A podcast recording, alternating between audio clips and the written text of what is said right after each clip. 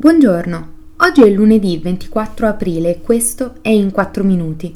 il podcast di The Vision sulle notizie dall'estero delle ultime 24 ore. Parleremo dell'aereo presidenziale messicano venduto al Tagikistan e del rimpatrio di alcuni degli ultimi prigionieri di Guantanamo.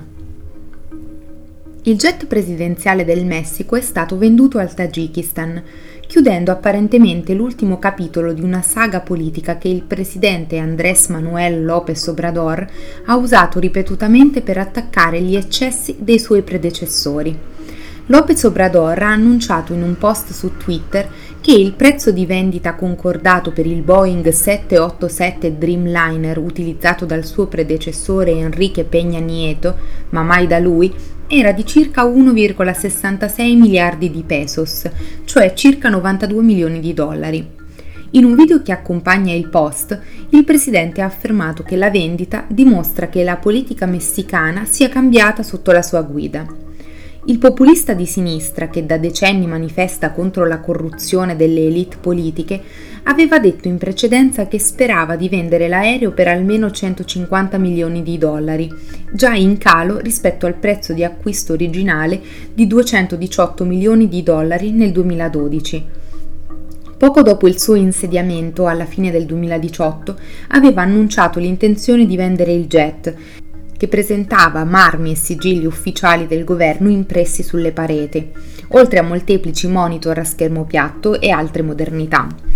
Gli anni sono passati senza un nulla di fatto fino a quando il leader, che ha sostenuto l'austerità di bilancio durante i suoi oltre quattro anni di mandato, ha proposto di mettere in palio l'aereo, Lopez Obrador, che quando viaggia prende voli commerciali, ha fatto sapere che i proventi della vendita saranno utilizzati per costruire due ospedali pubblici da 80 posti letto negli stati meridionali di Guerrero e Oaxaca, tra le regioni più povere del paese.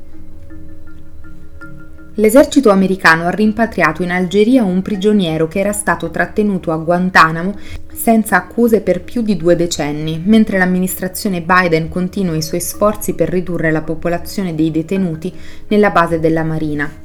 Il prigioniero Said bin Brahim bin Umran Bakush, di 52 anni, faceva parte di una ventina di sospetti combattenti che sono stati catturati dai servizi di sicurezza pakistani in un raid del 2002 a Faisalabad, in abitazioni ritenute case sicure di Al-Qaeda. Bakush è stato descritto come un tipo solitario, ha boicottato le udienze in cui è stata esaminata la sua idoneità al rilascio e per lo più è rimasto nella sua cella al campo 6, l'edificio della prigione in cui sono detenuti i prigionieri cooperativi e a cui è consentito mangiare, pregare e guardare la televisione insieme.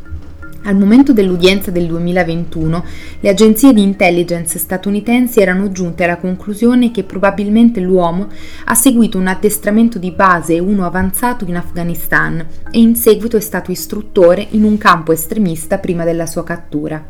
Ora 16 dei 30 detenuti possono essere trasferiti, ma richiedono negoziati diplomatici più complessi rispetto ai recenti rimpatri. Si tratta di 11 yemeniti, un libico e un somalo che per legge non possono essere rimpatriati. I negoziati per trovare nazioni che accolgono alcuni di questi uomini risalgono ormai all'amministrazione Obama. Questo è tutto da The Vision, a domani.